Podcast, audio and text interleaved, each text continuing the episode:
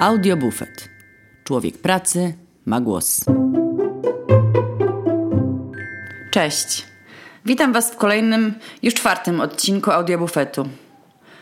To kilkanaście odcinków za wcześnie, żeby robić jakiekolwiek podsumowania, ale muszę się z Wami podzielić jednym spostrzeżeniem.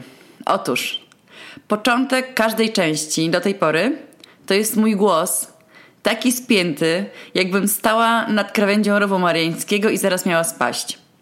Ledwo otwieram usta i mówię na szczękościsku. Po kilku zdaniach jest lepiej, ale ta początkowa spinka połączona z wyższym o pół oktawy głosem jest dla mnie dość zabawna i mam nadzieję jednak ją pożegnać gdzieś w okolicy piątego, może dziesiątego odcinka. E, zresztą to przypomina mi, jak w wieku 20-21 lat e, byłam e, z całą rodziną u dziadka na wsi, spędzaliśmy tam, spędzałyśmy tam wakacje i przyjechała do mnie moja przyjaciółka z mamą na weekend i chciałyśmy bardzo wyjechać razem na wakacje, ale musiałam jakoś zarobić na nie pieniądze. Więc postanowiłam zarobić na nie sama z pomocą Ani. Wsiadłam na rower, pojechałam do skupu, kupiłam jagody i zaczęłyśmy y, z Anią piec jagodzianki w letniej kuchni, żeby sprzedać je okolicznym letnikom i w ten sposób uzbierać na rajd autostopem na Mazury. Napiekłyśmy buł i ruszyłyśmy z koszykiem na dacze warszawiaków, żeby sprzedać im nasze cukiernicze wyroby. Sprzedało się wszystko w, szybkim tempie, ale ja, jako chwilowa ekspedientka, miałam tę nieznośną przypadłość, że kiedy zaczynałam śpiewkę, dzień dobry, czy nie chcą Państwo może kupić jagodzianek? z mojego gadła wydobywał się jakiś taki dziwaczny mezzosopran i mówiłam właśnie w taki spięty sposób. I to jest jedna obserwacja z wakacyjnego zarobkowania, a skoro już tutaj jesteśmy, to powiem też o drugiej, która jest yy, dość zabawna. Yy, jest ona taka, że żaden mężczyzna zagadnięty przeze mnie o kupno jagodzianek nie potrafił sam podjąć decyzji. Żaden. Po moim zapytaniu zawsze z ich, z ich ust padało. Nie wiem, zapytam żony.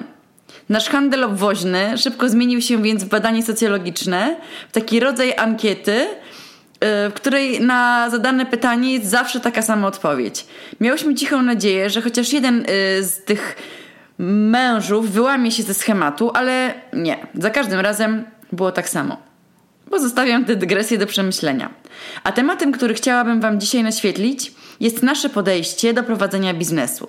Czyli dlaczego jesteśmy tylko we dwójkę, dlaczego się nie rozwijamy, dlaczego nie, nikogo nie zatrudnimy oraz dlaczego nie otworzymy filii. Pytań jest sporo, a wiele z nich zadają nam nasi klienci i postaram się wszystko po kolei wyklarować. To najczęstszą prośbą, pytaniem to było, była ta o otwarcie kolejnych lokali w innych dzielnicach miasta.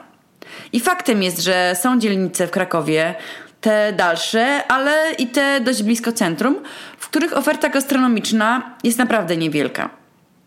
I może jakbyśmy byli nastawieni na szybki zysk i znaleźli kogoś do spółki, myślelibyśmy o międzydzielnicowej ekspansji. Ale po pierwsze i najważniejsze, i dla wielu niezrozumiałe, nie jesteśmy nastawieni na szybkie wzbogacenie się. Spójrzmy prawdzie w oczy. Obecny kształt nowego bufetu nigdy nie zaprowadzi nas do krainy suwów i domu pod miastem ale pozwala nam w miarę stabilnie żyć, bez specjalnych fajerwerków. Zresztą SUV jest dla nas za duży, a mieszkanie w centrum miasta to jest coś, czego nie zamieniłabym nigdy na dojazdy i stanie w korkach. A jeśli chodzi o spółki? Nie, nie i jeszcze raz nie. Nie wyobrażam sobie konsultowania decyzji i pomysłów z kimś innym niż mój mąż. Nie wyobrażam sobie też braku pełnej kontroli i pełnej niezależności.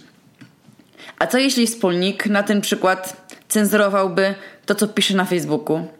Zresztą abstrahując, dlatego właśnie e, mąż ich w ogóle nie czyta, bo miewa zapędy cenzorskie i czasem uważa, że pisze zbyt ostro. Więc ja sobie piszę, on nie czyta, wszystko jest ok. Ale wiecie, że miałam kiedyś propozycję spółki. E, z tą propozycją wyszła jedna z klientek, kiedy lokalik obok, w tej samej kamienicy, w którym teraz jest sieciowa cukiernia, właśnie stracił najemcę i czekał na przetarg. Pani zaproponowała, żebyśmy wynajęli ten lokal, zawiązali spółkę i zrobili tam cukiernię.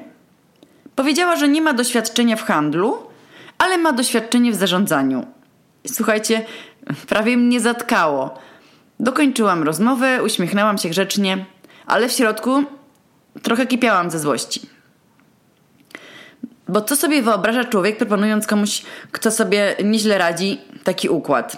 Rozumiem, yy, że co, że odtąd pani wspólniczka zarządzałaby moją i męża pracą, piekłaby naszymi rękami ciasta i różne inne rzeczy, być może wtrącałaby się w muzykę, w to jak rozmawiamy z klientami oraz oczywiście w menu, które pewnie musiałoby być od teraz bardzo fit, bo notabene pani była ciągle na diecie.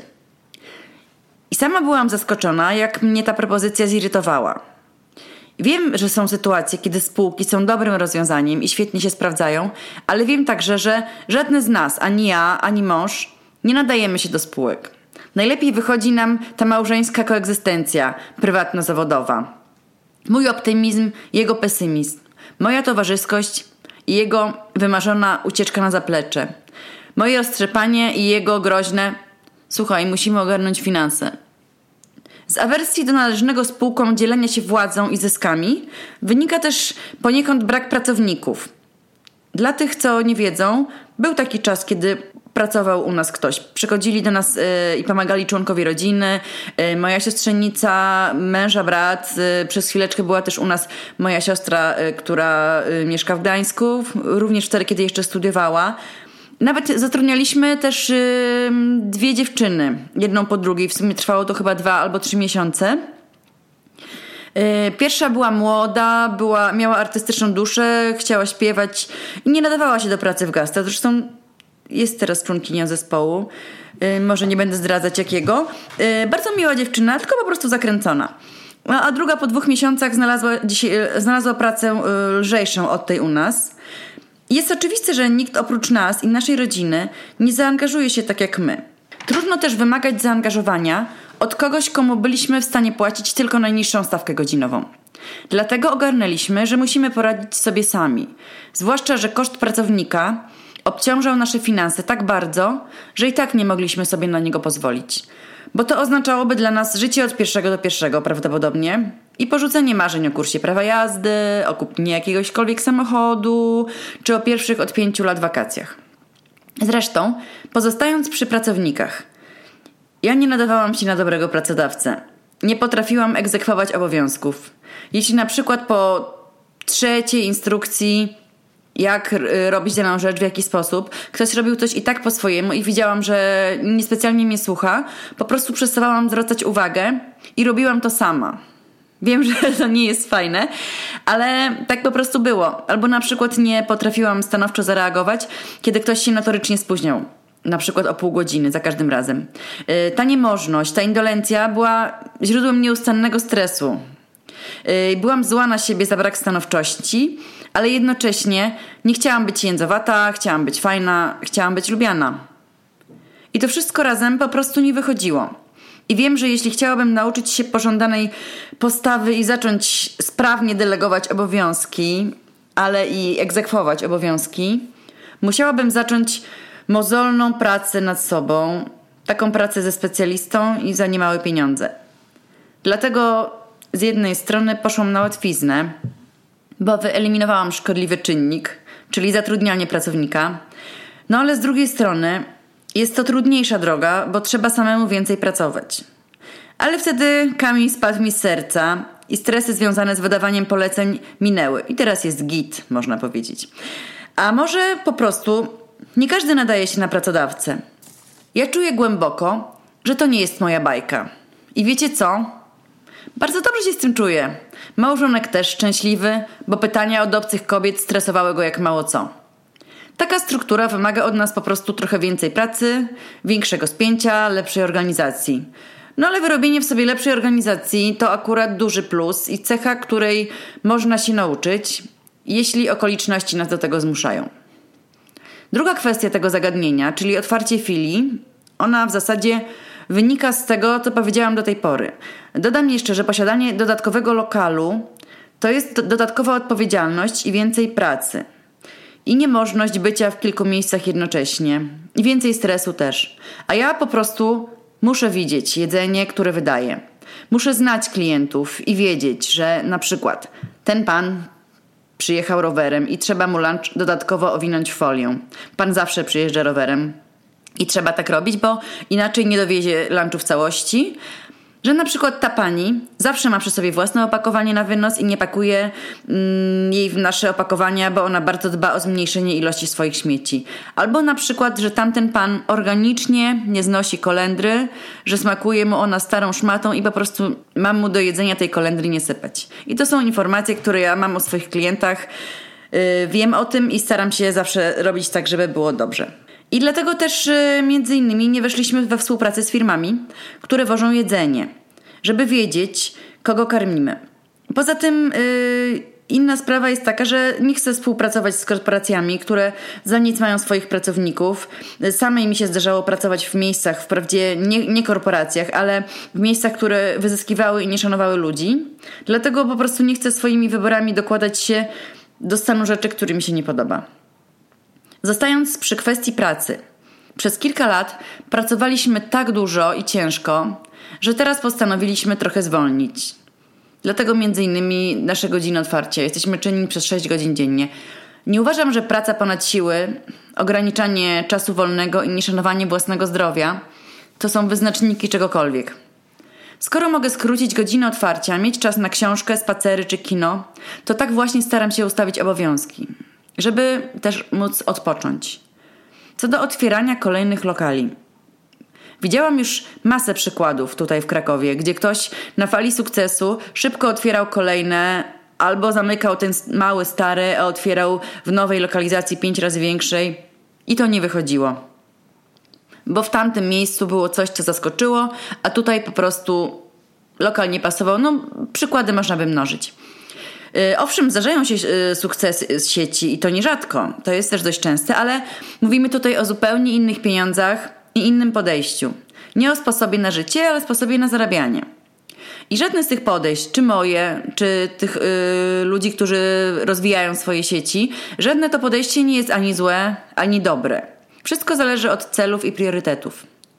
A co do rozwoju firmy? Dla mnie rozwój to nie jest tylko rozrost i ekspansja. Yy, taka definicja rozwoju jest dla mnie trochę taka, wiecie, taka twardogłowo kapitalistyczna. Takiego, tak, taka definicja stereotypu.